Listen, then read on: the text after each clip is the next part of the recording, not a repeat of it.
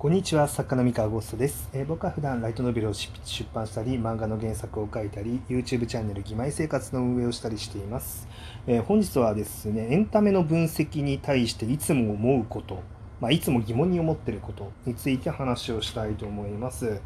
えー、っとですね、まあ、あまり具体的なことは言わないのですが、まあ、いろんな、こう、まあ、お話、お仕事のね、お話を普段まあ、いろんな人としてますといろんな取引先のいろんな人としてますとですねたまにあの分析の話を聞くことがあるんですね。えー、今の読者さんはこれこれこういう傾向がありますだったりとか、えー、これこれこういうものじゃないと楽しめませんみたいな、まあ、まあ分かりやすい例で言うとそうですねあの、まあ、主人公が一人称でなければいけませんとか主人公が三人称でなければいけませんとかあるいは主人公が男じゃない男主人公じゃないといけませんとか、まあ、なんかいろいろあるんですけれども、えー、そういう時にですねあの結構分析資料みたいなのも作ってくれる人とかもいるんですがただねこうなぜかわからないんですけどなんかエンタメのこの手の分析の資料って必ず成功作品ばっか載ってるんですよね。あのーまあジャンルの成功作まあこういうジャンルが受けてますみたいなのもそうなんですけど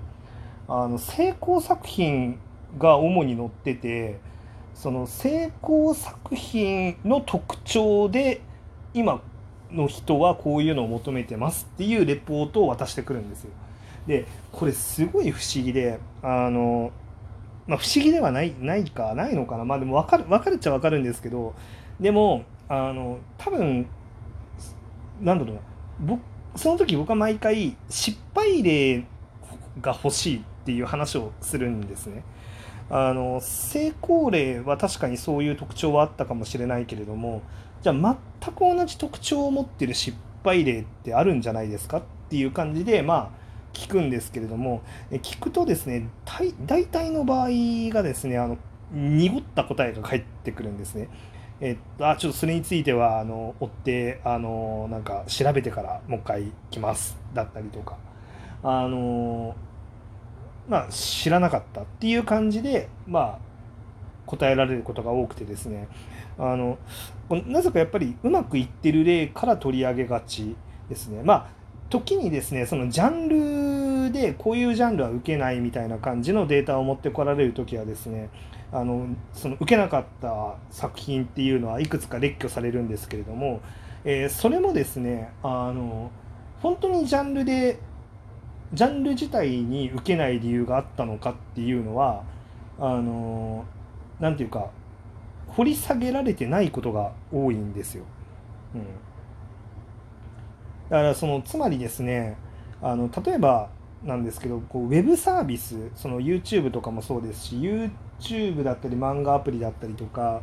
あのいわゆるウェブサービス、まあ、小説家になろうとかの小説サイトもそうですよね。あのウェブサービスってその特性上その確かにジャンルであの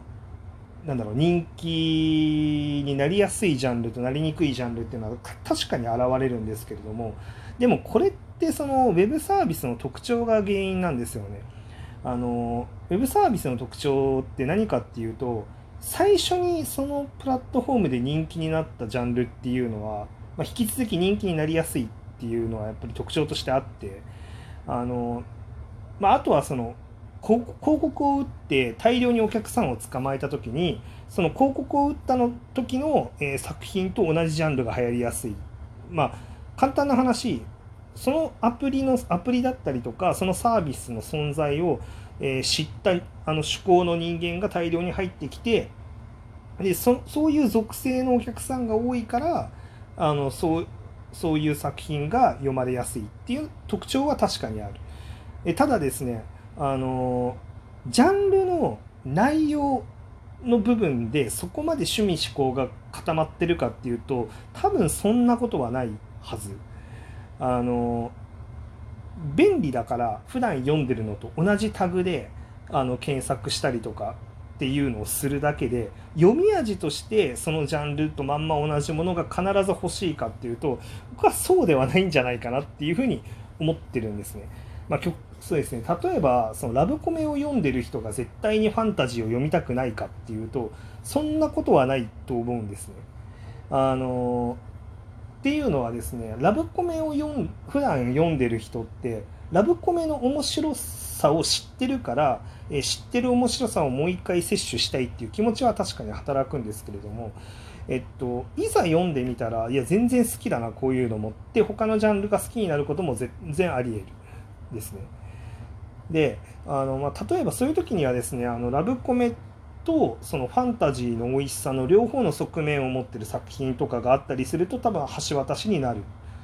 あの昔そのマダンノート・バナリースっていうあの MF 文庫 J さんで出た戦記物があるんですけど、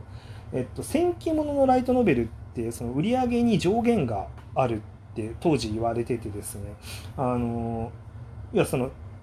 ファンタジー戦記ってあの一定層めちゃめちゃ好きな人がいるからあの固定ファンで結構まとまった部数は出やすいんだけれどもその上限は低いと要はその戦記ってハードルが高くてその簡単に入ってくれないとその新しいお客さんが。もともといるその戦記の濃いお客さんは買い続けてくれるけどその新しいライトなお客さんがなかなか入ってこないから上限がまあそんなに高くないって言われてた時期があったんですけれどもえっとマダンノート・バナディスはその上限を明らかに超えて売れたんですよね。でもあれは何で明らかに超えて売れたかっていうとパッケージングが当時別のあの戦記とはまた別の領域で流行ってたラブコメ×ファンタジーっていうジャンルでのパッケージングに見えたからなんですよ。あのマダンノート・バナディスってあのパッケージを、まあ、あの当時 MF 文庫 J で出てたあの精霊使いのブレイドダンスとか聖国のドラグナーとかと比べてみてもらうと分かるんですけれどもあの隣接ジャンルに見えるんですよね。